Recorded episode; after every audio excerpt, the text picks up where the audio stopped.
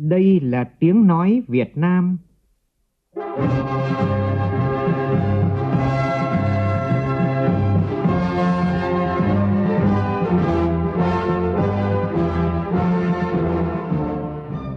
là tiếng nói Việt Nam, phát thanh từ Hà Nội, thủ đô nước Cộng hòa xã hội chủ nghĩa Việt Nam.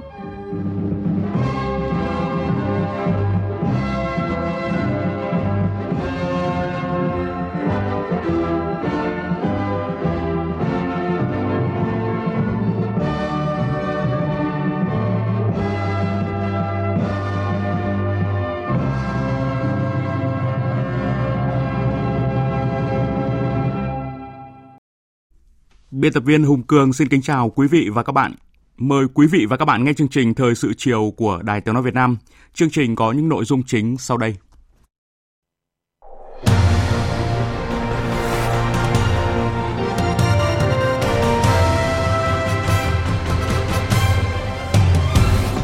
Chủ tịch Quốc hội Vương Đình Huệ chủ trì cuộc làm việc của lãnh đạo Quốc hội với các cơ quan thuộc Ủy ban Thường vụ Quốc hội và Văn phòng Quốc hội, đánh giá kết quả thực hiện các nhiệm vụ trong tháng 1 soát xét các nhiệm vụ trọng tâm trong tháng 2 cũng như cả năm 2023 của Quốc hội. Quyết định 02 điều chỉnh khung giá của mức giá bán lẻ điện bình quân chưa làm thay đổi ngay giá điện bán lẻ sinh hoạt và sản xuất kinh doanh. Bộ Giao thông Vận tải tổ chức thanh tra kiểm tra công tác đào tạo sát hạch cấp giấy phép lái xe trên cả nước. Tổng cục Thủy lợi thông báo lịch điều chỉnh đợt 2 lấy nước phục vụ gieo cấy vụ đông xuân 2022-2023 khu vực Trung Du và Đồng bằng Bắc Bộ trong phần tin quốc tế, số người chết vì động đất ở Thổ Nhĩ Kỳ và Syria đã vượt quá 5.000 người. Trong khi đó, việc khắc phục hậu quả sau động đất đang diễn ra khẩn trương với sự trợ giúp tích cực của cộng đồng quốc tế. Hiện chưa ghi nhận người Việt Nam nào gặp nạn trong thảm họa này. Liên Hợp Quốc thông báo về các nhiệm vụ ưu tiên của tổ chức trong năm 2023, trong đó có thách thức từ cuộc xung đột Nga với Ukraine, tình trạng khẩn cấp về khí hậu các mối đe dọa hạt nhân gia tăng và sự phá hoại các chuẩn mực và thể chế toàn cầu.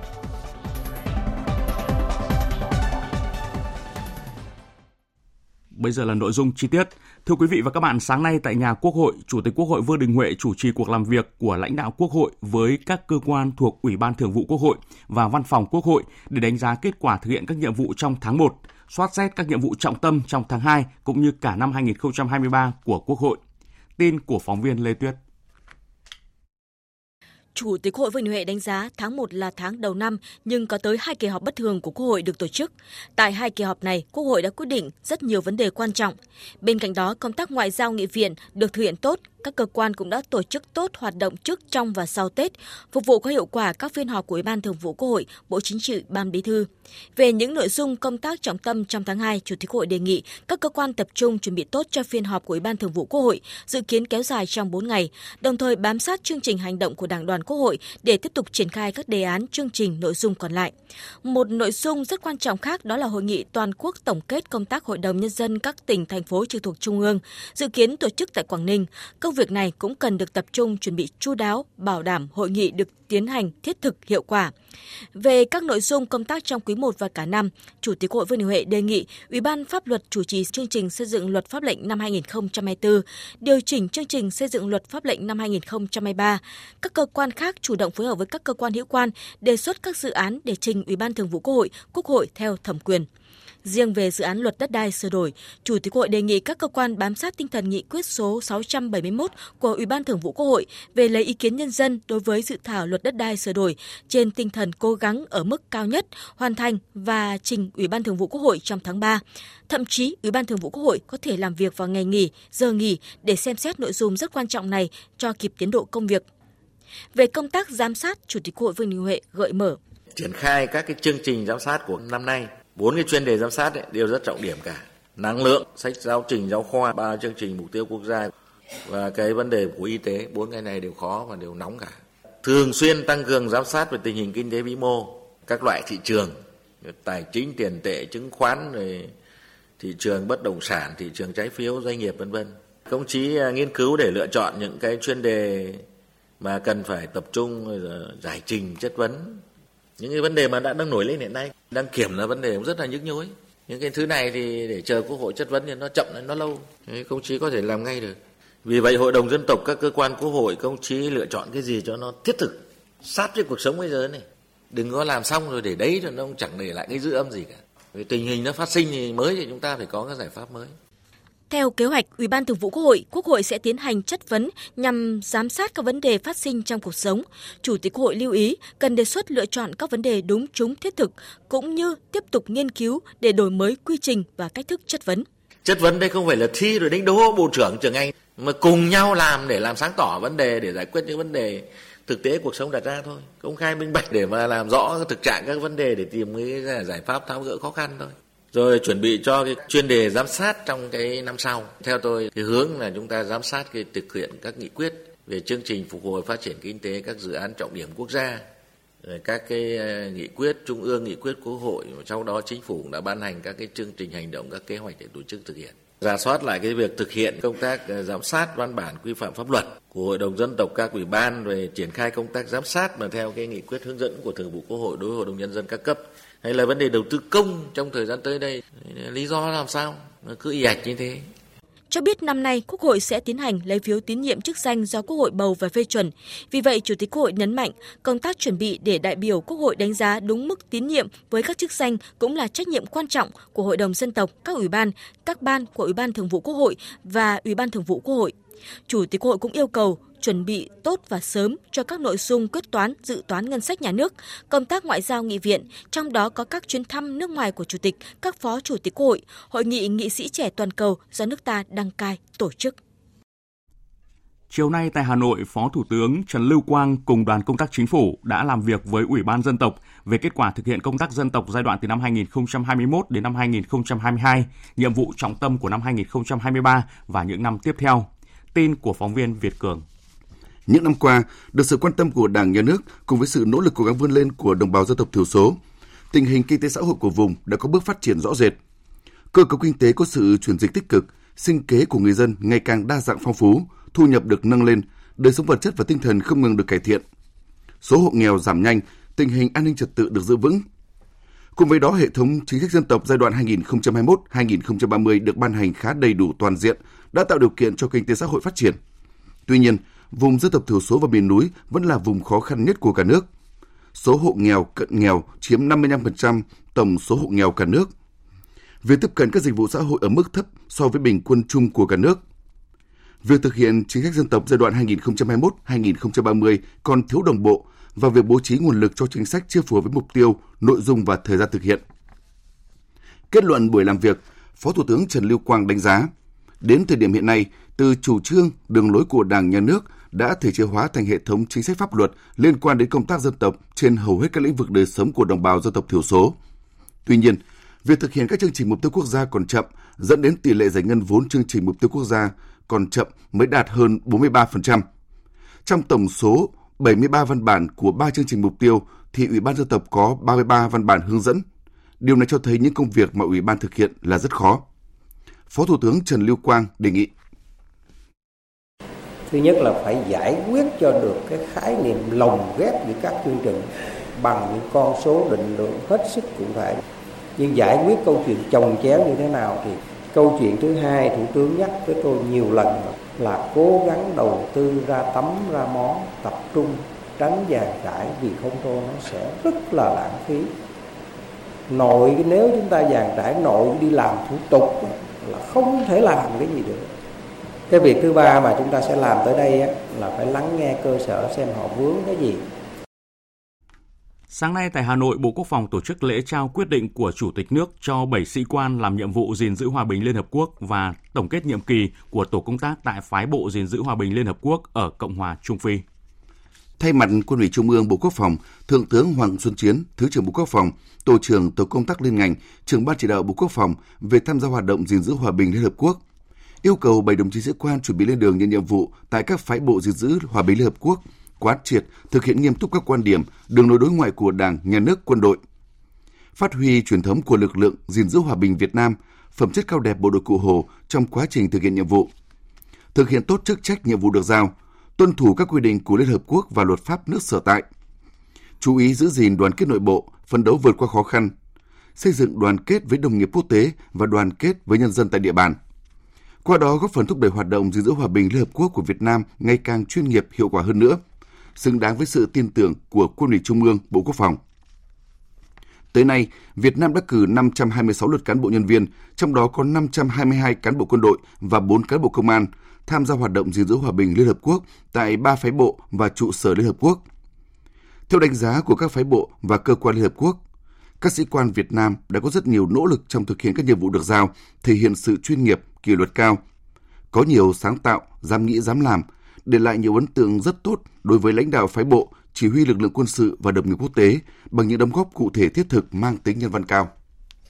Sáng nay, Thành ủy, Hội đồng nhân dân, Ủy ban nhân dân, Ủy ban Mặt trận Tổ quốc Việt Nam thành phố Hồ Chí Minh tổ chức họp mặt lãnh đạo, biên tập viên, phóng viên tiêu biểu của các cơ quan báo chí, xuất bản mừng Đảng, mừng Xuân Quý Mão. Ủy viên Bộ Chính trị, Bí thư Thành ủy thành phố Hồ Chí Minh Nguyễn Văn Nên chủ trì hội nghị. Phản ánh của phóng viên Hà Khánh, Tỷ Huỳnh thường trú tại thành phố Hồ Chí Minh. Phát biểu tại buổi họp mặt, Bí thư Thành ủy Nguyễn Văn Đền khẳng định báo chí đã có các thành tựu nổi bật, nhiều sự kiện lớn của thành phố trong năm 2022 được chuyển tải kịp thời sống động, lan tỏa kịp thời như chuyến thăm và làm việc của Tổng Bí thư Nguyễn Phú Trọng, kỷ niệm 100 năm ngày sinh Thủ tướng Võ Văn Kiệt, tổng kết nghị quyết 16 của Bộ Chính trị xây dựng không gian văn hóa Hồ Chí Minh vân vân. Ngoài ra, báo chí ngày càng thể hiện vai trò độc lập và phản biện dũng cảm, năng động, sáng tạo, không ngại khó khăn gian khổ, phản ánh các vấn đề gai góc của cuộc sống. Đội ngũ cán bộ phóng viên, biên tập viên viết về thành phố bằng tấm lòng, sự nhiệt quyết, sản phẩm báo chí truyền thống thời gian qua chuyển tải đến công chúng những thông tin trung thực, kịp thời và mang tính nhân văn sâu sắc. Chúng tôi cảm nhận những việc làm trên của các đồng chí không chỉ là trách nhiệm mà nó còn là bổn phận của một cư dân đang sống trên mảnh đất thành phố thân yêu này. Năm 2023 là năm bản lề quan trọng, là năm tăng tốc tạo đà để thành phố hoàn thành các mục tiêu nhiệm vụ giai đoạn 2020-2025. Thành phố đang đứng trước thời cơ, có những sứ mạng to lớn, đồng thời cũng đang đối diện với khó khăn thách thức tuy không mới nhưng không hề nhỏ. Bí thư Thành ủy thành phố Hồ Chí Minh Nguyễn Văn Nên mong muốn báo chí tiếp tục lan tỏa khí thế mới, niềm tin mới trong các tầng lớp nhân dân, kịp thời phản ánh tình hình cải cách hành chính của các sở ngành, xây dựng đô thị thông minh, hiến kế chính quyền tháo gỡ khó khăn vướng mắt, khơi dậy ý chí vươn lên của cộng đồng doanh nghiệp. Trong bối cảnh công nghệ và truyền thông phát triển mạnh mẽ như hiện nay, ông Nguyễn Văn Nên đề nghị báo chí cần tận dụng hơn ưu thế để giữ vững vai trò, nhiệm vụ chính trị trọng yếu, vào chiều nay, tàu Hải quân Hoàng gia Anh mang tên HMS Space do Trung tá thuyền trưởng Michael Proman chỉ huy và thủy thủ đoàn gồm 46 sĩ quan thủy thủ đã cập cảng thành phố Hồ Chí Minh, bắt đầu chuyến thăm hữu nghị 5 ngày tại thành phố nhân kỷ niệm 50 năm thiết lập quan hệ ngoại giao Việt Nam Anh năm 1973-2023. Chuyến thăm Việt Nam của tàu Hải quân Hoàng gia Anh là hoạt động thiết thực kỷ niệm 50 năm thiết lập quan hệ ngoại giao hai nước góp phần thúc đẩy tình hữu nghị giữa quân đội hai nước cũng như quan hệ giữa hai nước vì hòa bình và thịnh vượng. Trong thời gian thăm hữu nghị thành phố Hồ Chí Minh đến ngày 11 tháng 2, các sĩ quan và thủy thủ của tàu sẽ thăm chào xã giao lãnh đạo Ủy ban nhân dân thành phố Hồ Chí Minh, lãnh đạo Bộ Tư lệnh Quân khu 7, thăm và làm việc với vùng 2 Hải quân, tham gia các hoạt động giao lưu thể thao, văn hóa với cán bộ chiến sĩ vùng 2 Hải quân và tham quan một số di tích lịch sử văn hóa của thành phố Hồ Chí Minh. Tàu HMS Space được thiết kế thực hiện các hoạt động đa nhiệm trên biển, trong đó tập trung vào các nhiệm vụ bảo đảm an ninh hàng hải, khu vực ven biển và cứu trợ thiên tai. Thưa quý vị và các bạn, nhận lời mời của Thủ tướng nước Cộng hòa Singapore Lý Hiển Long và Quốc vương Brunei Darussalam Sultan Haji Hassanan Bolkiah, Thủ tướng Chính phủ Phạm Minh Chính và phu nhân cùng đoàn đại biểu cấp cao nước Cộng hòa xã hội chủ nghĩa Việt Nam sẽ thăm chính thức nước Cộng hòa Singapore và Brunei Darussalam từ ngày 8 đến ngày 11 tháng 2 năm 2023 Chuyến thăm lần này mang theo thông điệp về láng giềng gần gũi, bổ sung lẫn nhau, chung tay phát triển vì một ASEAN gắn kết, một Đông Nam Á hòa bình, ổn định và thịnh vượng. Trước chuyến thăm, phóng viên Đài tiếng nói Việt Nam phỏng vấn tiến sĩ Vanarit Chiang, chuyên gia chính sách công về quan hệ đối tác chiến lược Việt Nam Singapore và đối tác toàn diện Việt Nam Brunei. Thưa ông, ông đánh giá thế nào về tầm quan trọng của mối quan hệ đối tác chiến lược Việt Nam Singapore và đối tác toàn diện Việt Nam Brunei? Vietnam have uh, taken very proactive foreign policy. Chính sách đối ngoại của Việt Nam hết sức chủ động, nhất là việc tăng cường quan hệ với các quốc gia láng giềng và các quốc gia thành viên ASEAN.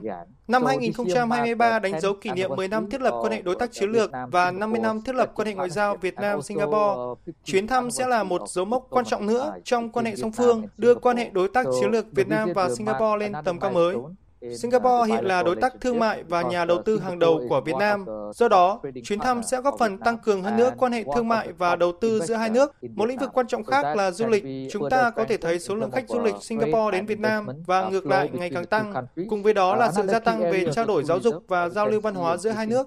Trong hợp tác khu vực, có nhiều lợi ích hội tụ giữa Việt Nam và Singapore. Với vai trò và vị thế chiến lược ở Đông Nam Á lục địa, Việt Nam ngày càng trở thành đối tác chiến lược rất quan trọng của Singapore. Việt Nam đã đảm nhiệm thành công vai trò Chủ tịch ASEAN năm 2020 và đang tích cực chủ động thúc đẩy các chương trình, kế hoạch hội nhập khu vực. Trong khi đó, khi nhìn nhận về quan hệ Việt Nam-Brunei, dù không năng động như quan hệ Việt Nam-Singapore về thương mại, đầu tư, song lại có những khía cạnh hợp tác độc đáo như hợp tác về dầu khí. Ngoài ra, cùng là thành viên ASEAN, Việt Nam và Brunei sẽ hợp tác chặt chẽ theo các khuôn khổ, cơ chế do ASEAN dẫn dắt, trong đó có chương trình nghị sự về các vấn đề khu vực cùng quan tâm như vấn đề Biển Đông. Vietnam can work closely together either on the South China Sea agenda or other regional issues. À, vậy theo ông, đâu là những điểm nhấn về quan hệ hợp tác giữa Việt Nam và Singapore trong khuôn khổ các diễn đàn quốc tế và khu vực?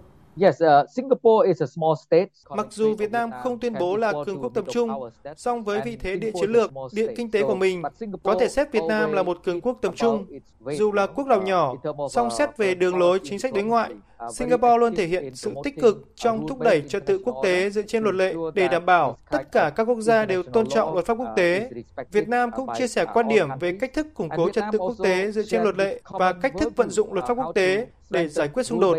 Hiện cả hai nước đã và đang tích cực ủng hộ các chuẩn mực này. Ngoài ra, cạnh tranh giữa Mỹ và Trung Quốc cũng là vấn đề Đông Nam Á đang rất quan tâm. Không quốc gia nào trong khu vực mong muốn sự đối đầu giữa Mỹ và Trung Quốc. Singapore và Việt Nam đều nhất quán trong lập trường mong muốn Mỹ và Trung Quốc cạnh tranh lành mạnh, ổn định và các quốc gia Đông Nam Á sẽ không chọn bên.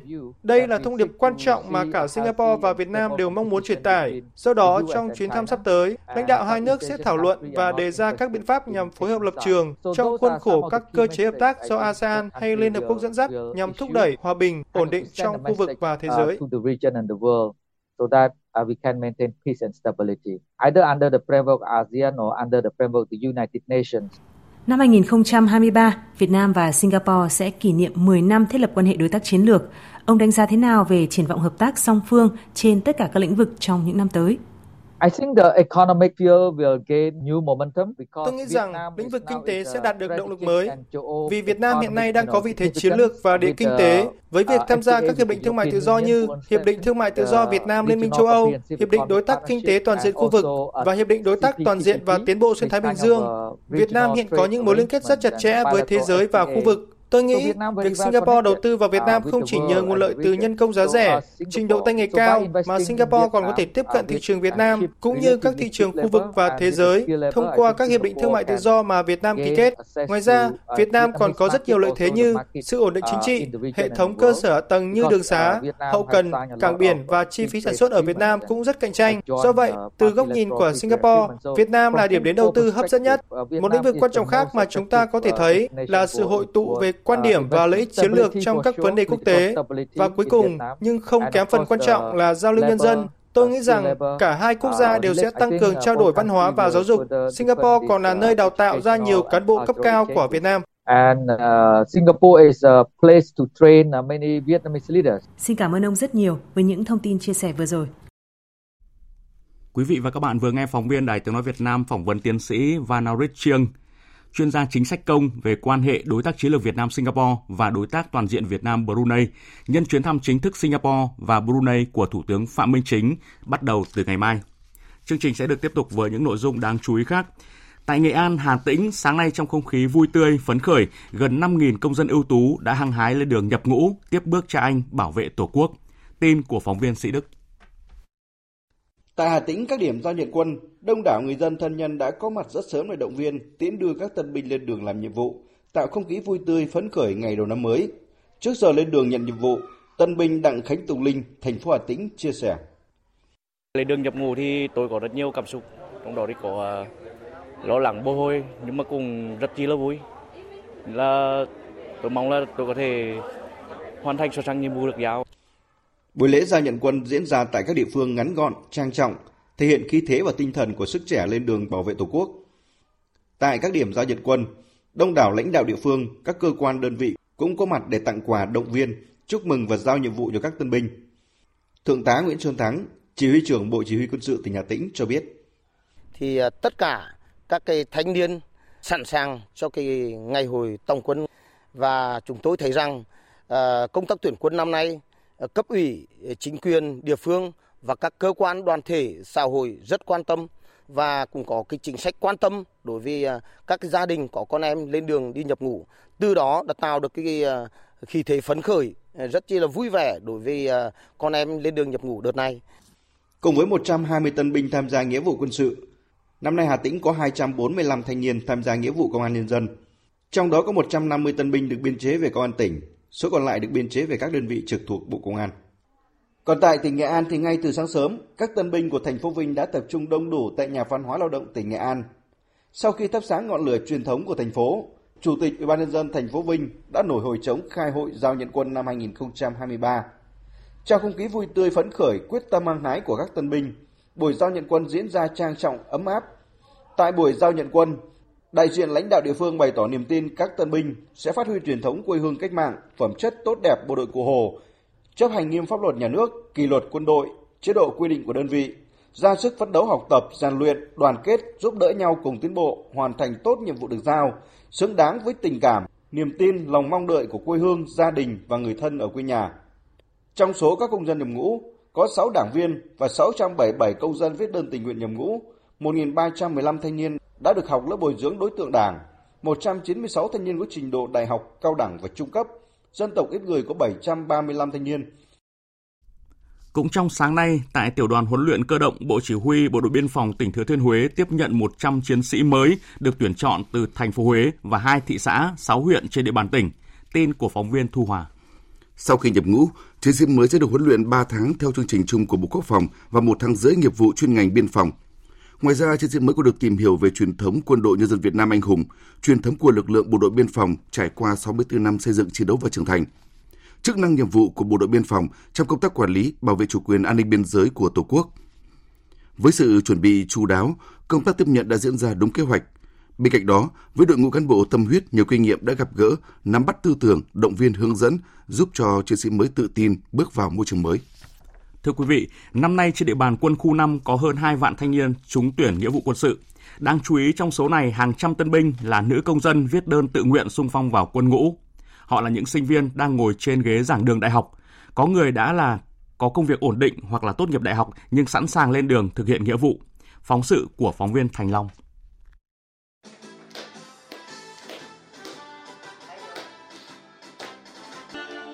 Trước ngày lên đường nhập ngũ, chị Phạm Thị Minh Loan, trú tại phường Tam Thuận, quận Thanh Khê, thành phố Đà Nẵng, luôn dành nhiều thời gian tâm sự cùng ba mẹ, người thân trong gia đình.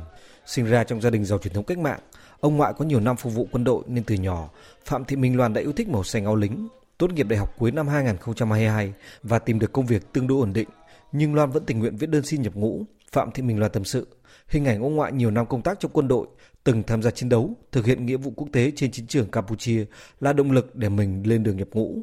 Ông ngoại em á là hồi xưa là cũng mặc đồ bộ đội, cũng tìm được tấm ảnh đấy nên là trong em rất là thích đi bộ đội nhưng mà chưa có cơ hội. Hồi xưa em cũng muốn là trải nghiệm một tháng để mình biết được cuộc sống ở trong đấy như thế nào. Khi mà em khoác khi mình bộ đồ quân phục ở trường quân sự quân khu 5 ấy thì em cũng rất là thích, rất là háo hức. Khi nhìn thấy quyết định triệu tập nhập ngũ của cháu gái, cựu chiến binh Nguyễn Văn Liên, ông ngoại tân binh Phạm Thị Minh Loan cho rằng đây là môi trường rèn luyện tốt cho cô cháu gái của mình đã trải qua từng trong quân đội một thời gian. Hôm nay thấy cháu Minh Loan tôi thấy rất là vinh dự. Minh Loan đã tham gia nhiệm vụ quân sư ước muốn của tôi đây thì cũng mong cháu Minh Loan sẽ trưởng thành là một người quân nhân trong quân đội nhân dân Việt Nam. Trong danh sách những tân binh của quận Thanh Khê, thành phố Đà Nẵng năm nay, nhiều người không khỏi bất ngờ với nữ sinh Ngô Thị Quỳnh Trang ở phường Tam Thuận. Trang đang là sinh viên năm cuối trường Đại học Ngoại ngữ Đại học Đà Nẵng, đã viết đơn xin bảo lưu kết quả học tập và xung phong nhập ngũ. Quỳnh Trang đã học thuộc 10 lời thề danh dự của quân nhân và hát được rất nhiều bài hát về lính trước khi lên đường nhập ngũ. Theo tìm hiểu về môi trường quân ngũ thì em biết rằng đó là môi trường có nền nếp và tổ chức. Bản thân em thì thích những thứ có tính kỷ luật nên là em muốn thử sức mình và đăng ký vào môi trường quân ngũ. Biết rằng là rất khó khăn nhưng em sẽ phấn đấu, cố gắng và quyết tâm để hoàn thành nhiệm vụ của mình. Chia sẻ về quyết định của con gái, ông Ngô Xuân Chính, bố tân binh Quỳnh Trang cho biết, lúc đầu gia đình cũng rất bất ngờ và không yên tâm. Tuy nhiên, khi nghe con nói về mong muốn được rèn luyện, thử thách trong môi trường quân đội, thì gia đình đã ủng hộ sự lựa chọn của con gái mình. Có được một người con gái có một cái suy nghĩ của cháu, nó chín chắn tự chọn con đường, quyết định con đường và cháu cũng đã nghiên cứu để cháu thấy được đi bộ đội vừa là nghĩa vụ nhưng vừa là trách nhiệm và đồng thời cháu cũng thấy đó là môi trường hợp với khả năng của cháu gia đình cũng rất vui rất ủng hộ trong nhà Ngày 8 tháng 2 tới, hàng vạn thanh niên của thành phố Đà Nẵng nói riêng và quân khu 5 nói chung sẽ lên đường nhập ngũ.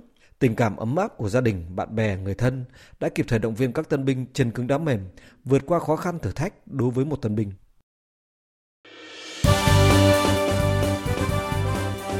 Thời sự tiếng nói Việt Nam Thông tin nhanh Bình luận sâu Tương tác đa chiều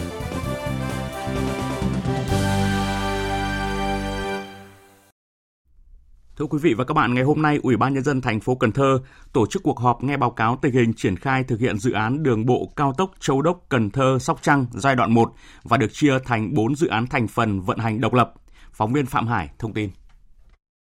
Báo cáo của Ban Quản lý Dự án Đầu tư xây dựng thành phố Cần Thơ, dự án đường bộ cao tốc Châu Đốc Cần Thơ Sóc Trăng với tổng chiều dài khoảng 188,2 km, đi qua địa phận 4 tỉnh thành phố gồm An Giang, Cần Thơ, Hậu Giang và Sóc Trăng và được chia thành 4 dự án thành phần vận hành độc lập. Trong đó, dự án thành phần 2 đoạn qua địa bàn thành phố Cần Thơ với chiều dài 37,42 km, đi qua địa bàn ba huyện Vĩnh Thạnh, Cờ Đỏ và Thới Lai với tổng diện tích cần thu hồi đất hơn 237 hecta với 908 hộ bị ảnh hưởng. Dự án đi qua địa bàn Cần Thơ với tổng mức đầu tư 9.845 tỷ đồng bằng nguồn vốn ngân sách trung ương, địa phương và thời gian thực hiện dự án từ năm 2022 đến năm 2027. Phát biểu tại cuộc họp, ông Dương Tấn Hiển, Phó Chủ tịch Thường trực Ủy ban Nhân dân thành phố Cần Thơ cho biết, đây là công trình trọng điểm nên các sở ngành có liên quan và địa phương có dự án đi qua gồm Vĩnh Thạnh, Cờ Đỏ, Thới Lai cần phải phối hợp chặt chẽ để triển khai các phần việc theo đúng tiến độ để đảm bảo khởi công vào ngày 30 tháng 6. Ông Dương Tấn Hiển cũng cho biết, hiện nay Sở Giao thông Vận tải thành phố đã thẩm định xong dự án và tập thể Ủy ban Nhân dân sẽ thông qua và phê duyệt dự án trong ngày mai. Theo ông Hiển, khó khăn và mất thời gian nhiều ở dự án là công tác bồi thường, hỗ trợ tái định cư. Từ khi mà có nghị quyết là đã chủ động triển khai, thực hiện trước là công tác tuyên truyền vận động người dân. Khi triển khai ra dân thì được dân đồng tình ủng hộ rất là cao. Cụ thể là các cái huyện đã thực hiện cái công tác triển khai ra dân, thành lập hội đồng bồi thường hỗ trợ tái định cư của huyện, rồi là công tác đo đạc, công tác kiểm đếm là cơ bản đã hoàn thành. Hiện nay thì chúng tôi cũng đang giao cho Sở Tài nguyên Môi trường thực hiện cái công tác xác định giá đất cụ thể, rồi là việc xác định các cái khu tái định cư và cái thêm một cái chính sách tái định cư phân tán để cho người dân lựa chọn. Thưa quý vị, như đã thông tin, Phó Thủ tướng Chính phủ Lê Minh Khái vừa ký quyết định 02 về khung giá của mức giá bán lẻ điện bình quân áp dụng từ ngày 3 tháng 2 này. So với khung cũ, giá quy định tại quyết định 02 này có giá tối thiểu tăng 220 đồng và giá tăng tối đa là 538 đồng một kWh. Có thể hiểu là khung giá bán lẻ điện bình quân là mức sàn và trần để chính phủ quy định giá bán lẻ điện bình quân. Việc điều chỉnh khung này chưa làm thay đổi ngay giá bán lẻ điện sinh hoạt và sản xuất kinh doanh. Phóng viên Nguyên Long thông tin. Theo đại diện Bộ Công Thương, quyết định về khung giá bán lẻ điện bình quân vừa được Thủ tướng Chính phủ ban hành dựa trên các yếu tố tác động tới chi phí sản xuất kinh doanh điện thời gian qua, đặc biệt là tình hình khủng hoảng năng lượng trên thế giới làm giá than nhập khẩu tăng cao, trong khi sản lượng điện từ nhiệt điện than chiếm tỷ trọng khoảng 40% sản lượng điện của Việt Nam. Cùng với các tác động cộng hưởng của căng thẳng địa chính trị tại châu Âu, biến động tỷ giá giữa đồng đô la Mỹ và nhiều đồng tiền khác, áp lực của lạm phát, gia tăng chi phí sản xuất kinh doanh trên toàn cầu trong đó có Việt Nam. Ngoài ra, các khoản tranh lệch tỷ giá thực hiện trong hợp đồng mua bán điện của các năm từ 2019 đến 2024 ước khoảng hơn 21.000 tỷ đồng cần được phân bổ tính toán vào chi phí sản xuất điện hàng năm để tính toán khung giá. Với các bối cảnh nêu trên đã tạo nên sự biến động lớn về các thông số liên quan đến chi phí mua điện, chiếm khoảng trên 80% tổng chi phí sản xuất kinh doanh điện hàng năm của EVN. Tại cuộc họp báo chính phủ thường kỳ tháng 1 vừa qua, Thứ trưởng Bộ Công Thương Đỗ Thắng Hải cho biết. Trên cơ sở báo cáo của EVN về đề xuất điều chỉnh phương án điều chỉnh giá điện thì Bộ Công Thương sẽ phối hợp với Bộ Tài chính và các bộ cơ quan liên quan để kiểm tra, ra soát rất kỹ các cái đề xuất của EVN và mức điều chỉnh và thời điểm điều chỉnh cũng đã được quyết định trong khung giá của mức bán lẻ điện bình quân do Thủ tướng Chính phủ phê duyệt cũng đã có quy định rất rõ và điều này thì cũng phải phù hợp theo thẩm quyền mức nào thì của Thủ tướng Chính phủ, mức nào thì của Bộ Công Thương và EVN trên cơ sở ý kiến chỉ đạo của Thủ tướng Chính phủ thì chúng ta mới được thực hiện. Cụ thể, theo quyết định số 24 của Thủ tướng Chính phủ, quy định về cơ chế điều chỉnh mức giá bán lẻ điện bình quân, hàng năm sau khi kiểm tra giá thành sản xuất kinh doanh điện của Tập đoàn Điện lực Việt Nam EVN, giá bán điện bình quân được xem xét điều chỉnh theo biến động khách quan thông số đầu vào của tất cả các khâu phát điện, truyền tải điện, phân phối bán lẻ điện, điều hành quản lý ngành và dịch vụ phụ trợ hệ thống điện. So với thông số được sử dụng để xác định giá bán lẻ điện bình quân hiện hành khi các thông số đầu vào biến động làm giá bán điện bình quân tăng từ 3% trở lên so với giá bán điện bình quân hiện hành thì giá điện được phép điều chỉnh tăng. Tập đoàn Điện lực Việt Nam EVN được điều chỉnh tăng hoặc giảm giá bán điện bình quân trong phạm vi khung giá do Thủ tướng Chính phủ quy định. Thời gian giữa hai lần điều chỉnh là 6 tháng. Trường hợp giá bán điện bình quân tính toán cao hơn giá bán điện bình quân hiện hành từ 10% trở lên hoặc ngoài khung giá hoặc ảnh hưởng đến tình hình kinh tế vĩ mô, Bộ Công Thương chủ trì phối hợp với Bộ Tài chính kiểm tra, giả soát và báo cáo Thủ tướng Chính phủ xem xét cho ý kiến mức điều chỉnh giá bán điện bình quân. Sáng nay, đại diện các nhà mạng trong nước cho biết hệ thống Ban Quản trị điều hành tuyến cáp quang biển quốc tế đã thông báo kế hoạch sửa chữa 3 cáp quang biển PAG, AAG và IA vào giữa tháng 3 và đầu tháng 4 năm 2023 này. Internet giờ không chỉ là dịch vụ viễn thông mà là thành phần quan trọng của hạ tầng nền kinh tế xã hội. Thời điểm hiện tại, 4 trong tổng số 5 tuyến cáp cáp quang biển Internet đã bị gặp sự cố khiến cho kết nối của Internet Việt Nam đi quốc tế bị ảnh hưởng rõ nét. Tuyến cáp quang biển duy nhất đang hoạt động bình thường là SMW3. Tuy nhiên, tuyến này là tuyến cáp cũ, dung lượng khả dụng thấp và không đóng góp nhiều cho đường truyền Internet đi quốc tế của Việt Nam – Việc khắc phục sự cố trên các tuyến cáp quang biển phụ thuộc vào mức độ sự cố, thời tiết trên biển, thời gian xin phép tiếp cận vùng biển của các quốc gia để tiến hành sửa chữa. Do vậy, tình trạng Internet chập chờn, tốc độ đường truyền, tải dữ liệu Internet quốc tế chắc chắn sẽ bị ảnh hưởng trong vài tuần tới. Thời gian vừa qua, một số phương tiện thông tin đại chúng có phản ánh việc hành khách phải mua vé máy bay cao hơn mức giá quy định trên các đường bay nội địa, đặc biệt là trong dịp ờ, cao điểm Tết Nguyên đán. Cục Hàng không Việt Nam đã lên tiếng về việc này, cụ thể như sau. Cục Hàng không Việt Nam khẳng định cho đến nay, các hàng không Việt Nam đã triển khai nhiều giải pháp nhằm nâng cao chất lượng dịch vụ, bảo vệ quyền lợi của hành khách bằng đường hàng không, trong đó có việc bán vé máy bay theo đúng quy định của pháp luật trên các đường bay nội địa. Phía các hãng không Việt Nam cũng khẳng định giá vé dịp Tết năm nay vẫn mở bán linh hoạt theo tình hình thị trường với đa dạng các mức giá và tuân thủ quy định giá trần nội địa. Để đảm bảo quyền lợi của hành khách khi tham gia giao thông bằng đường hàng không, Cục Hàng không Việt Nam khuyến cáo hành khách nên mua vé máy bay qua phòng vé hoặc các đại lý chính thức của hãng hành khách cần cẩn trọng khi mua vé qua các kênh trung gian không có địa chỉ, nguồn gốc rõ ràng. Đặc biệt, hành khách cần lưu ý mức giá vé máy bay không được cao hơn mức giá vé quy định. Hành khách có thể truy cập vào các trang thông tin điện tử hoặc gọi đến tổng đài hỗ trợ hành khách của các hãng nhằm tìm hiểu thông tin liên quan đến giá vé máy bay khi có nhu cầu sử dụng dịch vụ vận tải hàng không. Trong quá trình mua vé qua các kênh phân phối, nếu thấy giá vé cao hơn quy định, hành khách có thể phản ánh đến đường dây nóng 091 656 2119 của Cục Hàng không Việt Nam để Cục có cơ sở xử lý theo quy định đối với các vi phạm nếu có. Bộ Giao thông Vận tải vừa ban hành kế hoạch tổ chức thanh tra kiểm tra công tác đào tạo sát hạch cấp giấy phép lái xe. Hoạt động này nhằm đánh giá việc chấp hành quy định pháp luật của các chủ thể trong công tác đào tạo sát hạch cấp giấy phép lái xe, đồng thời phòng ngừa, phát hiện, chấn chỉnh và xử lý tồn tại vi phạm nếu có và hướng dẫn các đơn vị được thanh tra kiểm tra thực hiện đúng quy định của pháp luật. Bộ Giao thông Vận tải giao Cục Đường bộ Việt Nam, các sở giao thông vận tải tổ chức thanh tra kiểm tra đối với các cơ sở đào tạo lái xe, trung tâm sát hạch lái xe thuộc quyền quản lý. Việc thanh tra kiểm tra phải xong trước ngày 15 tháng 4. Bộ Giao thông Vận tải cũng đã thành lập 3 đoàn kiểm tra công tác đào tạo, sát hạch, cấp giấy phép lái xe của các sở giao thông vận tải. Việc kiểm tra phải hoàn thành trong tháng 4 năm nay. Hiện cả nước có 144 trung 149 trung tâm sát hạch lái xe, 343 trung tâm đào tạo lái xe và 463 cơ sở đào tạo lái xe mô tô.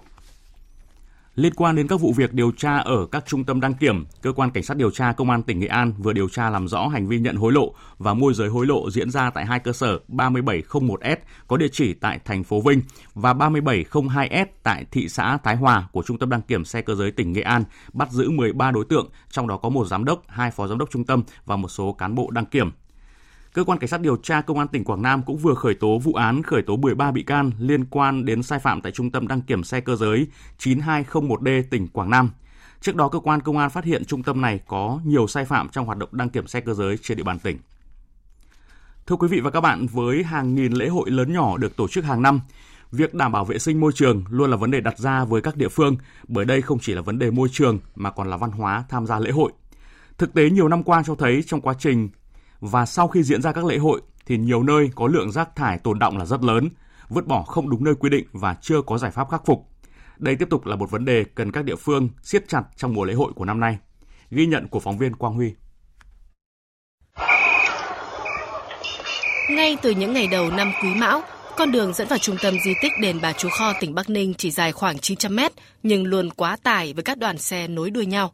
Không gian di tích chưa đầy ngàn mét vuông, nềm chặt người – Hai lò hóa vàng đặt hai bên di tích lúc nào cũng rực lửa. Đây cũng là chăn trở của bà Đặng Thị Khởi, một du khách tại đền Bà Chúa Kho. Đầu xuân năm mới tôi cũng ờ, hay đi ờ, lễ chùa các nơi, đó là đi ờ, chung quanh các chùa Hà Nội rồi các chùa các xã làng xung quanh các cái lễ hội chùa à, bà chúa kho hoặc là đền trấn quốc thì ai cũng à, đi lễ để lấy lộc ai cũng mang vàng mã đến để à, đặt lễ rồi ra hóa vàng để xin lộc. Nhưng mà nhiều quá nên mà cái chỗ đấy ở rồi nó khói rồi là nó bay tàn hương mùi rồi khói nó ra nó rất là ô nhiễm. Còn theo thống kê của Ban Quản lý Di tích và Thắng cảnh Chùa Hương, những ngày lễ hội như hiện nay, trung bình mỗi ngày khu di tích có từ 3 đến 5 tấn rác thải ra. Ngày cao điểm có thể lên tới từ 7 đến 10 tấn. Trong khi đó, các điểm vệ sinh công cộng trong khu thắng cảnh Hương Sơn xây dựng từ lâu này đã bị xuống cấp, chưa đáp ứng được so với nhu cầu của số lượng khách quá đông. Một bộ phận du khách tùy tiện xả rác bừa bãi không đúng nơi quy định. Bên cạnh đó, địa hình hiểm trở gây khó khăn khi thu gom xử lý. Du khách Đỗ Triệu Khương bày tỏ. Đi chùa Hương thì thấy ờ, cảnh rất đẹp nhưng mà lúc ngược dòng nước hay là xuôi dòng nước đều thấy những cái túi ni lông với là những cái thậm chí mọi người ăn cam quýt các thứ xong rồi vứt vỏ xuống dưới dòng sông thì cũng rất là mất mỹ quan mà cũng ờ, ô nhiễm cho cái môi trường trong cái cảnh chùa chiền. Không chỉ tại đền Bà Chúa Kho hay chùa Hương mà tại nhiều điểm lễ hội khác, tình trạng xả rác bừa bãi vẫn còn xảy ra nhiều. Một trong những nguyên nhân là do các địa phương bố trí thùng rác công cộng, không đủ đáp ứng nhu cầu thực tế. Hội đồng du khách chèn nhau, khi có nhu cầu bỏ vỏ trái nước hoặc hoa quả, mọi người tiện đầu vứt đó. Cũng cần nhấn mạnh rằng nhiều du khách chưa có ý thức bảo vệ môi trường. Theo Phó Giáo sư Tiến sĩ Nguyễn Thế Trinh, Phó Chủ tịch Hội Kinh tế Môi trường Việt Nam, khi những quy định về bảo vệ môi trường đã có rồi mà người dân vẫn không chấp hành thì phải xử lý theo quy định của pháp luật. Trong trường hợp mà người ta đã nói rồi, người ta hiểu rồi mà vẫn không có một cái chấp hành thì trường hợp ấy lại phải xử lý theo quy định của luật pháp nhưng mà trước khi làm cái đó thì người ta phải hiểu rằng là đấy là trách nhiệm ý thức của mình. Nói tóm lại là người ta trước khi đi lễ hội người ta biết rồi à lần này tôi đi xuống đây là có mấy cái vấn đề như thế đấy là cái ý thức. Nhưng việc đấy làm thì phải là chủ của cái này tổ chức lễ hội là để mà tuyên truyền để mà à, nâng cao cái nhận thức cho người dân. Thì đấy là cái vấn đề quan trọng đối với một cá nhân. Ba tháng mùa xuân sẽ còn hàng trăm lễ hội lớn nhỏ diễn ra trên khắp cả nước. Chảy hội, cầu may mắn đầu năm, mong mỗi người tham gia lễ hội cùng thực hiện những hành động tuy nhỏ nhưng ý nghĩa, đó là bỏ rác đúng nơi quy định, không tiêu thụ động vật hoang dã và không nên thắp nhiều hương, không nên đốt nhiều vàng mã. Những hành động nhỏ này sẽ tạo ra hiệu ứng lớn, đó là các lễ hội của chúng ta sẽ văn minh hơn, môi trường lễ hội sẽ xanh, sạch, đẹp hơn và cảnh quan môi trường khu vực lễ hội giữ được vẻ đẹp vốn có của nó.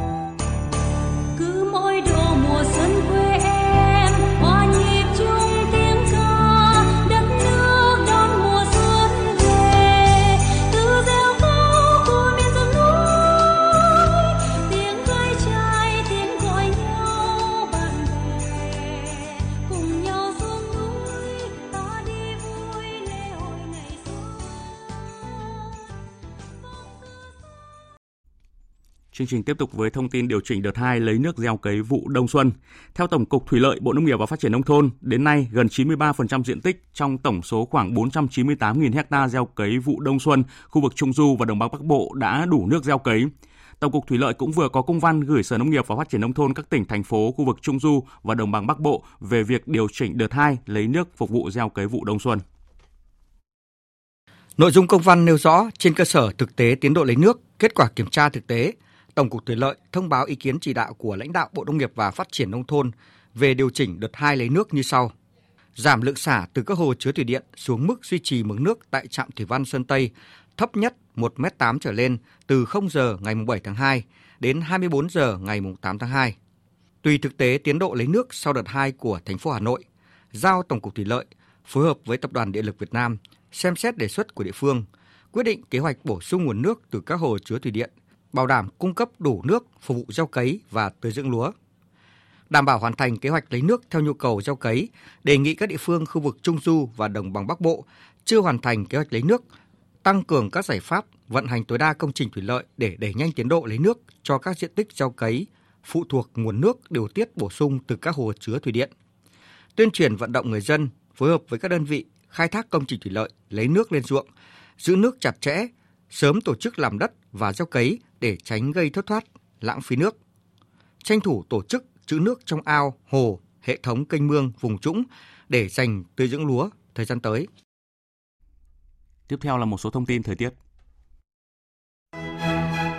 Thưa quý vị và các bạn, mưa phùn, sương mù dày, trời âm u, độ ẩm trong không khí cao trên 80% là trạng thái thời tiết kéo dài suốt cả ngày nay ở các tỉnh miền Bắc và thủ đô Hà Nội. Và hiện tượng thời tiết này còn kéo dài đến gần cuối tuần. Dự báo đêm nay và sáng mai trời tiếp tục có mưa nhỏ mưa phùn kèm sương mù. Dù lượng mưa không lớn nhưng độ ẩm lại rất cao kết hợp với nền nhiệt bắt đầu ấm dần lên, gây khó chịu và tiềm ẩn nhiều mầm bệnh cho đường hô hấp. Giao thông đi lại thì khó khăn, đường trơn trượt, tầm nhìn thấp. Ngày mai mức nhiệt 25-26 độ ở phía đông và 28-29 độ ở phía tây. Khu vực từ Thanh Hóa đến Hà Tĩnh cũng có mưa nhỏ, mưa phùn và sương mù về đêm và sáng. Trong khi đó khu vực Trung và Nam Trung Bộ khô giáo thời tiết dịu mát. Ngày mai, nắng đẹp sẽ là thời tiết chủ đạo ở Tây Nguyên. Các thành phố Con Tum, Pleiku, Buôn Ma Thuột, nhiệt độ trong khoảng 28 đến 32 độ. Với Nam Bộ, nắng lên từ sớm, cường độ nắng khá mạnh vào buổi trưa và chiều. Miền Đông gồm có thành phố Hồ Chí Minh xảy ra nắng nóng 35-36 độ, còn Cần Thơ và các nơi miền Tây 32 đến 34 độ. Chuyển sang phần tin quốc tế. Thông tin thu hút sự quan tâm lớn nhất từ ngày hôm qua cho đến ngày hôm nay chính là thảm họa động đất xảy ra tại Thổ Nhĩ Kỳ và Syria đã cướp đi sinh mạng. Tính đến thời điểm này là hơn 5.000 người. Trong khi đó, việc khắc phục hậu quả sau động đất đang diễn ra khẩn trương với sự trợ giúp tích cực của cộng đồng quốc tế. Thời tiết lạnh và gió rét ảnh hưởng lớn tới việc giải cứu những người còn bị mắc kẹt trong các đống đổ nát. Phóng viên Ngọc Thạch thường trú tại khu vực Trung Đông phản ánh. Các đội cứu hộ vẫn đang nỗ lực trong suốt 24 giờ qua để cứu những người bị mắc kẹt dưới đống đổ nát của các tòa nhà ở miền Nam Thổ Nhĩ Kỳ. Việc tìm kiếm những người sống sót đã bị cản trở bởi thời tiết mùa đông khắc nghiệt. Nhiệt độ giảm xuống gần 0 độ C, khiến những người bị mắc kẹt dưới đống đổ nát bị lạnh và yếu ớt. Phó Tổng thống Thổ Nhĩ Kỳ Fawad Oktay hôm thứ Ba đã thông báo các chi tiết mới về cứu hộ và khắc phục hậu quả của trận động đất ở miền nam nước này. Theo thông báo, hiện nay có khoảng 20.000 người tham gia cứu hộ tại Thổ Nhĩ Kỳ. Sân bay Adana đã trở thành sân bay vận chuyển hàng viện trợ hậu cần cho các khu vực bị ảnh hưởng. Các đội cứu hộ từ 14 quốc gia đã đến và bắt đầu làm việc tại hiện trường. Các đội cứu hộ khác từ 70 quốc gia sẽ đến trong vài giờ tới. Đến trưa nay theo giờ địa phương, cơ quan quản lý khẩn cấp và thảm họa Thổ Nhĩ Kỳ cho biết trong tuyên bố mới nhất rằng khoảng 8.000 người đã được giải cứu khỏi gần 5.000 tòa nhà bị phá hủy trong trận động đất ngày hôm qua. Chính quyền Thổ Nhĩ Kỳ cho biết số người chết trong trận động đất đã lên tới 3.419 người và số người bị thương là hơn 20.500 người. Tại Syria, ít nhất 1.620 người đã thiệt mạng và khoảng hơn 3.500 người bị thương, theo số liệu từ chính quyền Syria và các nhân viên cứu hộ ở vùng Tây Bắc do phe đối lập kiểm soát. Ảnh hưởng của trận động đất ở Syria càng trầm trọng hơn do sự tàn phá do nội chiến gây ra. Hiện tại, chiến dịch hỗ trợ khẩn cấp cho Thổ Nhĩ Kỳ và Syria đang được nhiều quốc gia trên thế giới triển khai. Tổng hợp của biên tập viên Thiều Dương các tổ chức quốc tế và hàng chục quốc gia đã đề nghị và bắt đầu các hoạt động hỗ trợ Thổ Nhĩ Kỳ và Syria trong tìm kiếm và giúp đỡ các nạn nhân sau thảm họa động đất. Dạng sáng nay, một chiếc máy bay của Iran chở 45 tấn hàng viện trợ đã hạ cánh xuống sân bay quốc tế Damas của Syria. Trong một tuyên bố chung đưa ra vào hôm nay, chính phủ Australia và New Zealand cam kết cung cấp viện trợ nhân đạo cho các vùng bị động đất – Thủ tướng Australia Anthony Albanese cho biết nước này sẽ cung cấp một khoản viện trợ ban đầu trị giá 10 triệu đô la Australia, tương đương 6,9 triệu đô la Mỹ. Thủ tướng New Zealand Chris Hipkins cho biết. Xin gửi lời chia buồn từ người dân New Zealand tới những người ở Thổ Nhĩ Kỳ và Syria. New Zealand từng xảy ra động đất. Vì vậy, chúng tôi hiểu ảnh hưởng của động đất đến cuộc sống của người dân. New Zealand sẽ đóng góp vào nỗ lực của cộng đồng quốc tế. New Zealand sẽ công bố chi tiết về khoản hỗ trợ trị giá 1,5 triệu đô la New Zealand. Trước đó, Tổng thống Mỹ Joe Biden cho biết hai đội tìm kiếm và cứu nạn đã được cử đến Thổ Nhĩ Kỳ. Các tiểu vương quốc Ả Rập Thống Nhất UAE cam kết hỗ trợ nhân đạo trị giá 13,6 triệu đô la cho Syria và cử chiếc máy bay đầu tiên chở theo các đội tìm kiếm và cứu hộ, phi hành đoàn và thiết bị y tế đến Thổ Nhĩ Kỳ. UAE cũng cho biết đang lên kế hoạch thành lập một bệnh viện giã chiến ở Thổ Nhĩ Kỳ và cũng sẽ gửi các đội tìm kiếm và cứu nạn đến Syria. Theo Bộ Quốc phòng Nga, trong những giờ gần nhất, lực lượng cứu hộ Nga sẽ lên đường tới Syria. Về công tác bảo hộ công dân Việt Nam, Đại sứ quán Việt Nam tại Thổ Nhĩ Kỳ cho biết đã liên hệ ngay với chính quyền sở tại để tìm hiểu thông tin nhằm làm tốt công tác bảo hộ công dân. Hiện tại chưa có thông tin về người Việt Nam bị thương vong trong thảm họa động đất ở Syria và Thổ Nhĩ Kỳ. Trong những ngày tới, Đại sứ quán sẽ cử cán bộ đến một số địa phương nơi có bà con người Việt bị ảnh hưởng bởi động đất để nắm tình hình và kịp thời thăm hỏi, hỗ trợ. Đại diện của Đại sứ quán Việt Nam tại Thổ Nhĩ Kỳ cho biết trong trường hợp khẩn cấp cần hỗ trợ, bà con có thể liên hệ với Đại sứ quán qua Facebook hoặc số đường dây nóng bảo hộ công dân của Đại sứ quán Việt Nam tại Thổ Nhĩ Kỳ là cộng 90 545 78 58 548. Tôi xin nhắc lại số điện thoại của Đại sứ quán Việt Nam tại Thổ Nhĩ Kỳ là cộng 90 545 78 58 548. Các nỗ lực tìm kiếm các giải pháp sáng tạo trên cơ sở hiến trương Liên Hợp Quốc và luật pháp quốc tế nhằm thúc đẩy phát triển bền vững, phòng ngừa, giải quyết xung đột vì lợi ích của các thế hệ tương lai là những chủ đề ưu tiên của năm 2023 này của Đại hội đồng Liên Hợp Quốc. Thông tin này được Tổng thư ký Liên Hợp Quốc Antonio Guterres đưa ra trong phiên họp thứ 58 Đại hội đồng Liên Hợp Quốc khóa 77 diễn ra sáng nay theo giờ Việt Nam. Tổng hợp của biên tập viên Đài Tiếng Nói Việt Nam. Tổng thư ký Liên Hợp Quốc Antonio Guterres cảnh báo thế giới bước vào năm 2023 với những bất ổn và thách thức chưa từng thấy. Trong khi đó, các nhà lãnh đạo thiếu một tầm nhìn cho dài hạn. Vì vậy, trong thông điệp được đưa ra hôm nay, ông Guterres cũng kêu gọi thế giới đừng chỉ tập trung vào những gì có thể xảy ra vào hôm nay. Hãy nhìn xem điều gì sẽ xảy ra với tất cả chúng ta vào ngày mai và hành động dứt khoát trước khi quá muộn đề cập các điểm nóng trên thế giới như cuộc xung đột Nga-Ukraine, căng thẳng giữa Palestine và Israel, tình trạng mất an ninh gia tăng ở khu vực Sahel, Haiti hay thực trạng hạn chế nữ quyền tại Afghanistan. Tổng thư ký Liên Hợp Quốc Guterres tái cam kết tuân thủ hiến trương Liên Hợp Quốc và tối đa hóa các liên minh ngoại giao. Năm 2023 cũng đánh dấu kỷ niệm 75 năm lực lượng gìn giữ hòa bình của Liên Hợp Quốc. Vì vậy, vấn đề giải trừ quân bị và kiểm soát vũ khí trở thành trung tâm ưu tiên hàng đầu của Liên Hợp Quốc. Trong đó, tổ chức này đặt mục tiêu vừa giảm thiểu các mối đe dọa, vừa tiến tới loại bỏ hoàn toàn vũ khí hạt nhân. Trong bối cảnh tình trạng nghèo đói gia tăng và các nước đang phát triển chìm trong nợ nần, Liên Hợp Quốc kêu gọi chuyển đổi triệt đề cấu trúc tài chính toàn cầu. Tổng thư ký Guterres cảnh báo. It is time đã đến lúc cần một cam kết mới đặt nhu cầu cấp thiết của các nước đang phát triển vào trung tâm của mọi quyết định và cơ chế trong hệ thống tài chính toàn cầu. Một quyết tâm mới để giải quyết những bất bình đẳng và bất công bị phơi bày trong đại dịch. Và một cấu trúc nợ mới bao gồm xóa nợ và tái cơ cấu nợ cho các quốc gia dễ bị tổn thương, bao gồm cả quốc gia có thu nhập trung bình đang gặp khó khăn. Hiện tại quan hệ Nhật Bản và Nga đang căng thẳng nhưng Nhật Bản kiên trì giải quyết vấn đề tranh chấp lãnh thổ và thúc đẩy ký hiệp ước hòa bình giữa hai nước. Đây là khẳng định của Thủ tướng Nhật Bản Kishida Fumio khi tham gia vào sự kiện liên quan đến lãnh thổ phương Bắc đang tranh chấp với Nga diễn ra vào ngày hôm nay tại Tokyo. Phóng viên Bùi Hùng thường trú tại Nhật Bản thông tin. Thủ tướng Nhật Bản Kishida Fumio nhấn mạnh chiến tranh đã kết thúc 77 năm và bây giờ vấn đề lãnh thổ giữa hai nước vẫn chưa thể giải quyết. Hơn thế nữa, việc hai bên vẫn chưa thể ký kết hiệp định hòa bình là điều vô cùng đáng tiếc.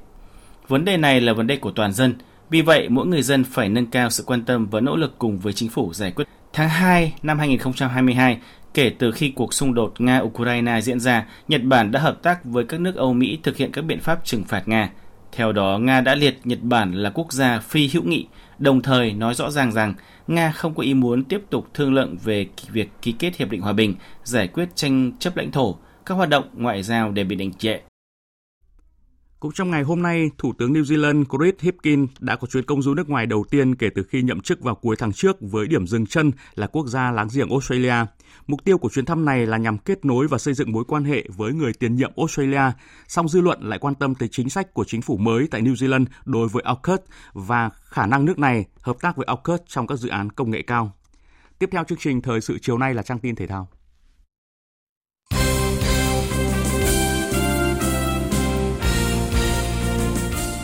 Thưa quý vị và các bạn, ngay ở trận gia quân V-League 2023 và cũng là trận đấu chính thức đầu tiên dẫn dắt câu lạc bộ Viettel, huấn luyện viên Thạch Bảo Khanh đã phải đụng độ thử thách lớn mang tên Hà Nội FC. Dù bị đánh giá thấp hơn đôi chút so với nhà đương kim vô địch, nhưng chiến lược gia chưa từng dẫn dắt một đội bóng nào tại V-League đã giúp Viettel có được một điểm quý giá, đồng thời cho thấy dấu ấn chiến thuật rõ nét. Đây sẽ là động lực để thầy trò huấn luyện viên Thạch Bảo Khanh hướng tới những trận đấu tiếp theo. Ờ, tôi nghĩ đây là một trận đấu hay của cả hai đội uh, thể hiện được hết cái ờ, khả năng của mình và tôi cũng gửi lời cảm ơn đến các phong trò của tôi. Họ đã thực hiện đấu pháp một cách uh, rất là chặt chẽ. Và ngày hôm nay thì chúng tôi uh, triển khai và các cầu thủ cũng đã làm được những điều mà ban luyện đề ra.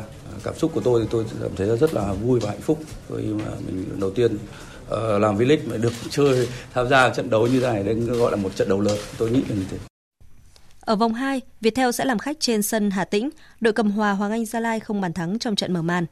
Ở lần gần nhất đọ sức với Hà Tĩnh, Viettel có trận hòa vất vả.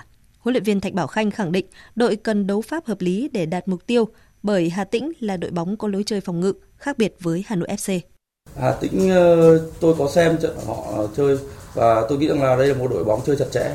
Họ có ờ, cái ờ, chiều sâu về đội hình.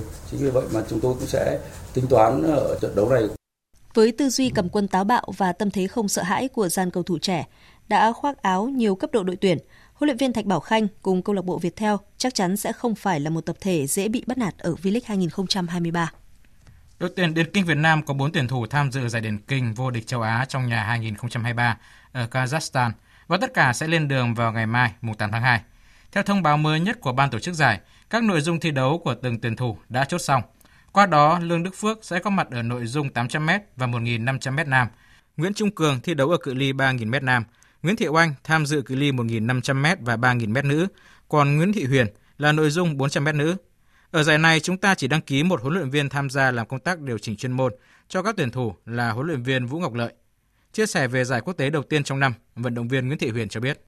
Giải này thì cũng không đặt quá nặng nề vấn đề là mình phải thi đấu làm sao như nào. Bởi vì huấn luyện viên của em cũng đã điều chỉnh cho em à, để làm sao nó có sẽ có chu kỳ. Còn giải này vẫn là giải đầu tiên của năm. Nó chỉ là cái gọi là cho mình bắt đầu lấy lại cảm giác của thi đấu. Và cái tiếp đấy đó nó là cái tiền đề nó là một cái bước đệm để chuẩn bị cho SEA Games sắp tới ạ. Hướng tới những mục tiêu cao hơn tại SEA Games 32 tổ chức ở Campuchia vào tháng 5 tới. Lúc này đội tuyển cầu lông Việt Nam đang tích cực tập luyện. Sau kỳ nghỉ Tết, cường độ tập của các tay vợt đã được đẩy lên cao hơn. Những gương mặt tốt nhất đã được triệu tập. Vũ Thị Trang hay Nguyễn Hải Đăng cũng từ thành phố Hồ Chí Minh ra hội quân. Điều này giúp cho ban huấn luyện có thể đánh giá được toàn diện các tay vợt để đưa ra giáo trình phù hợp nhất ở thời điểm mà đội đã không còn chuyên gia. Huấn luyện viên Chu Việt Bắc cho biết. Như là kế hoạch chung của đội thì à, cũng đang lên kế hoạch và đang trình để đi tập huấn tại Trung Quốc khoảng một tháng cho cả đội. Riêng tay vợt chủ lực Nguyễn Thùy Linh đã được đầu tư mạnh hơn với chuyến tập huấn và thi đấu tại Thái Lan ngay trong tháng 2 này. Mục tiêu của Thùy Linh là cố gắng cải thiện tốt hơn vị trí 50 thế giới để tìm một nhánh đấu dễ thở hơn tại SEA Games 32. Mình có một cái kế hoạch ngắn hạn thử tập huấn ở Thái Lan một tháng, sau đó là kiểm tra lại cái trình độ của mình xem là mình có phù hợp với đó là đó hay không và sẽ nghĩ à, đến việc tiếp tục tập luyện, duy trì tập luyện và thi đấu cho tới SEA Games. Trong khi đó, tay vợt Lê Đức Phát vẫn miệt mài thi đấu các giải mở để tích lũy thêm kinh nghiệm trước khi bước vào đấu trường khốc liệt như SEA Games. Quỹ thời gian cho đội tuyển cầu lông Việt Nam chỉ còn lại 3 tháng. Các tay vợt sẽ cần phải tăng tốc nhanh hơn nếu muốn đổi màu huy chương ở SEA Games 32. Không nằm ngoài dự đoán, Song Hyo Moon, chân sút của đội tuyển Hàn Quốc và câu lạc bộ Tottenham giành quả bóng vàng châu Á 2022. Anh nhận được tới 256 điểm, vượt trội so với người xếp thứ hai đến 136 điểm. Đây là lần thứ 8 Song Hyo Moon nhận danh hiệu này.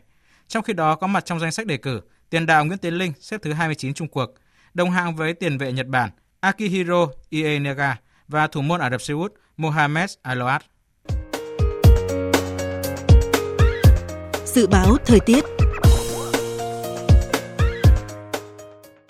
Phía Tây Bắc Bộ đêm và sáng có mưa nhỏ, mưa phùn và sương mù. Riêng khu vực Tây Bắc, Lai Châu, Điện Biên, Sơn La, đêm có mưa vài nơi, ngày nắng, gió nhẹ, trời lạnh, nhiệt độ từ 18 đến 29 độ. Phía Đông Bắc Bộ có mưa nhỏ, mưa phùn và sương mù. Riêng khu vực vùng núi có mưa, mưa rào rải rác và có nơi có rông. Gió Đông đến Đông Nam cấp 2, cấp 3, trời lạnh, vùng núi có nơi trời rét, nhiệt độ từ 18 đến 24 độ. Khu vực từ Thanh Hóa đến Thừa Thiên Huế, phía Bắc có mưa nhỏ, mưa phùn và sương mù rải rác.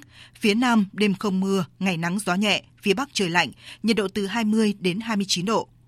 Khu vực từ Đà Nẵng đến Bình Thuận đêm có mưa rào vài nơi, ngày nắng, gió đông bắc đến đông cấp 2 cấp 3, nhiệt độ từ 22 đến 31 độ. Tây Nguyên đêm có mưa rào vài nơi, ngày nắng gió nhẹ, nhiệt độ từ 17 đến 32 độ. Nam Bộ đêm không mưa, ngày nắng, riêng miền Đông có nơi nắng nóng, gió đông bắc đến đông cấp 2 cấp 3, nhiệt độ từ 23 đến 35 độ. Khu vực Hà Nội có mưa nhỏ, mưa phùn và sương mù, gió đông nam cấp 2 cấp 3, trời lạnh, nhiệt độ từ 19 đến 24 độ. Dự báo thời tiết biển, Bắc Vịnh Bắc Bộ có mưa vài nơi, đêm và sáng có sương mù, gió đông bắc đến đông cấp 4. Nam Vịnh Bắc Bộ vùng biển từ Quảng Trị đến Quảng Ngãi có mưa vài nơi, gió đông nam cấp 4 cấp 5. Vùng biển từ Bình Định đến Ninh Thuận không mưa, gió đông đến đông bắc cấp 4. Vùng biển từ Bình Thuận đến Cà Mau không mưa, gió đông bắc cấp 4. Vùng biển từ Cà Mau đến Kiên Giang không mưa, gió nhẹ. Khu vực Bắc Biển Đông không mưa, gió Đông Bắc đến Đông cấp 4, cấp 5, riêng phía Đông Bắc có lúc cấp 6, giật cấp 7, biển động. Khu vực giữa và Nam Biển Đông có mưa rào và rông vài nơi, gió Đông Bắc cấp 4, cấp 5. Khu vực quần đảo Hoàng Sa thuộc thành phố Đà Nẵng không mưa, gió Đông Bắc đến Đông cấp 4. Khu vực quần đảo Trường Sa thuộc tỉnh Khánh Hòa có mưa rào và rông vài nơi, gió Đông Bắc cấp 4. Vịnh Thái Lan không mưa, gió nhẹ. Những thông tin thời tiết vừa rồi đã kết thúc chương trình Thời sự chiều nay của Đài Tiếng Nói Việt Nam. Chương trình do các biên tập viên Hùng Cường, Minh Châu, Hàng Nga biên soạn và thực hiện với sự tham gia của phát thanh viên Đoàn Hùng, kỹ thuật viên Tạ Tre, chịu trách nhiệm nội dung Lê Hằng.